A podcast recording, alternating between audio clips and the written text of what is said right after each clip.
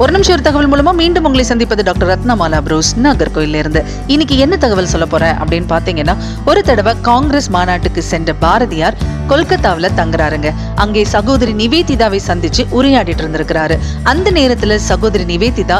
ஏன் உங்க மனைவி அழைச்சிட்டு வரல அப்படின்னு சொல்லி பாரதியார் கிட்ட கேட்டிருக்காங்க அப்போ பாரதியார் சொல்லியிருக்கிறாரு எங்களோட சமூக வழக்கப்படி பெண்களை வெளியில் அழைச்சிட்டு போறது கிடையாது அது மட்டும் இல்ல என்னுடைய மனைவிக்கு அரசியல் பற்றி எதுவுமே தெரியாது அப்படின்னு சொல்லியிருக்கிறாரு அதற்கு சகோதரி நிவேதிதா என்ன சொல்லியிருக்காங்க பாருங்க உங்க மனைவிக்கு சம உரிமை கொடுக்காத நீங்க